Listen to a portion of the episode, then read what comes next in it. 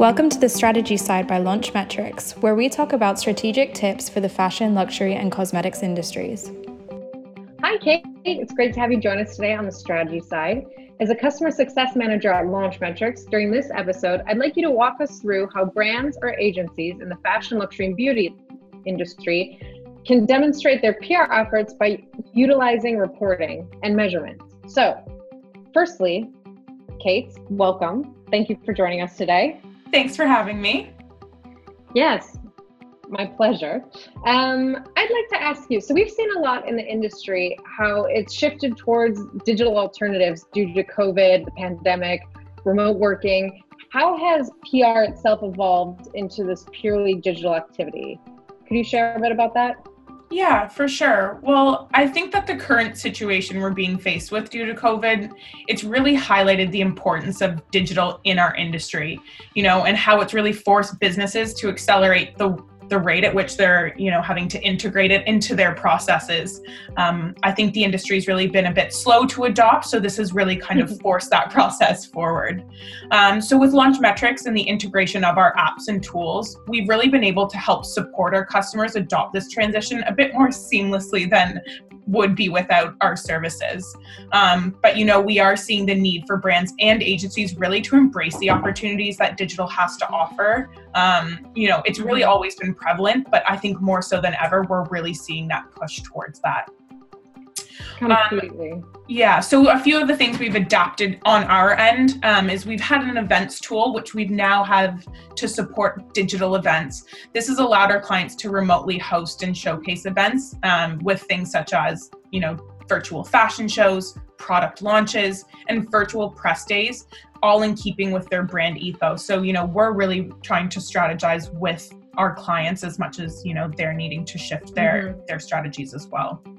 Yeah. And what's interesting about that is, well, going back to our partnership with Paris Fashion Week, when we launched, you know, their their digital platform this summer, is uh, our CEO often talks about the fact that uh, brands before had this, you know, it was always nice to have digital, whereas now it's moved into this need to have section. And I think that is exactly what you're touching on. Is before it was always a nice to have, but now it's you know a need to have, if you will. Yeah, absolutely. And you know, it really is coming down to, you know, the way in which the brand's ability to kind of create these experiences and how fast now they can get them out to this modern modern consumer which we're seeing today too um, you know more than ever digital pr is being backed by all of this data and all of this you know shifts um, so it's really important for brands and agencies to really be you know quantify that and get that roi analysis on these you know these different um, these different experiences. Exactly. And speaking of that, so the the eternal PR challenge, if you will, is always how to demonstrate ROI.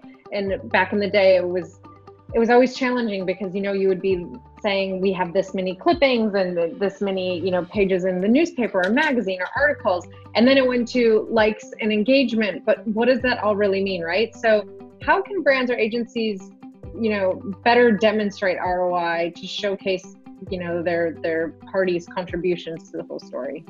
Yeah, absolutely. Well, kind of as you mentioned, the idea of digital and traditional PR are becoming increasingly intertwined. You know, they're constantly working towards the common goal of helping to improve the brand ro- reputation overall, you know, mm-hmm. increasing visibility, you know, for their niche and specific audiences. But it's really, you know, how they go about pr- improving that brand recognition is really mm-hmm. kind of accomplished through a a variety of different methods and a variety of different channels. So, you know, our aim as customer success managers at Launchmetrics is to really show our customers and our clients how to amplify, measure, and then activate those those brand performances you know, I think one thing more than ever too is we really want to make sure that we can help interpret the data um, in which they have in their platform, so we can so that they can continue to operate in the most efficient and effective way possible. You know what information they can extract from that data is ultimately going to help them decide if the if and how they need to re-strategize for success in the future. And you know, I think that's exactly it. It's like you said, it's using that data to make better data just just driven decisions moving forward. And so, you know, the reports aren't just seen necessarily by the managers of, you know, the showroom manager or the PR manager.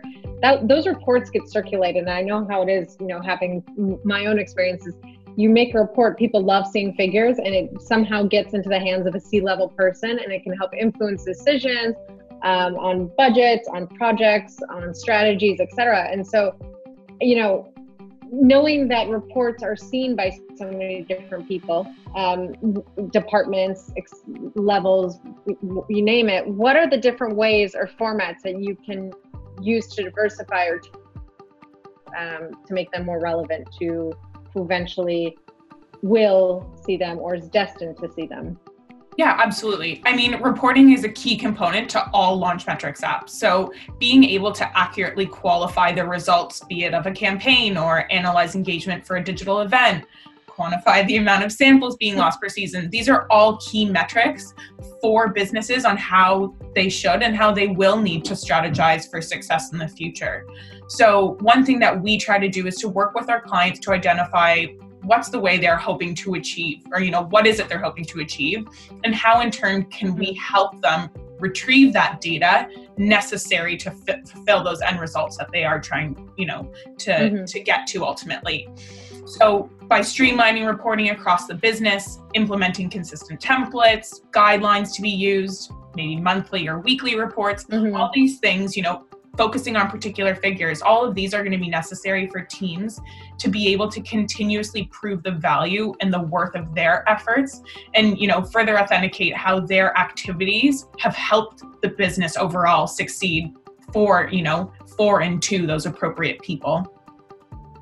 Yeah, and so like speaking of ROI, when it comes to ROI and the large number of metrics, I can only imagine, especially too. Let's talk about internal samples, for example. The number of internal samples or archive samples that brands can have, or these you know these huge companies, that alone is massive. Or even if you're talking about you know bigger companies who have huge PR coverage uh, from their fashion shows, you know, all that is to consider. So is how do how do you demonstrate all these different metrics or or even the PR uh, results um, across print, online, and social in a consistent way or in a, in a way that's translatable. As I said earlier, I mean, there's so many different metrics that were used at one point that it doesn't mean anything to anybody because the boardroom talks in cents and dollars. You know what I mean? So, like, what do you do to help the clients? Of, of course. No, absolutely. I mean, first and foremost, the brand is the most valuable, you know, financial asset for the fashion luxury beauty industry. Um, but until today, there really hasn't been a way to necessarily quantify this. In the past, such things as measuring PR was pretty ambiguous. you know, um, brand awareness wasn't necessarily considered a tangible thing. Now, through um, a few of our tools, Discover and Insights, things like that, brands are able to more accurately measure their activations um, and really, this is driven by our unique media impact or MIV algorithm. So, not only do brands need to be able to measure how they've done month on month, um, but also they need to make sure they, they're knowing how they're doing compared in the industry against their competitors. So, having a unified metric like MIV really allows our customers the ability to translate their activations into a more accurate valuation than was historically mm-hmm. used in the past with such things as AVE and whatnot, you know, in traditional yeah. PR, um, traditional, traditional PR ways.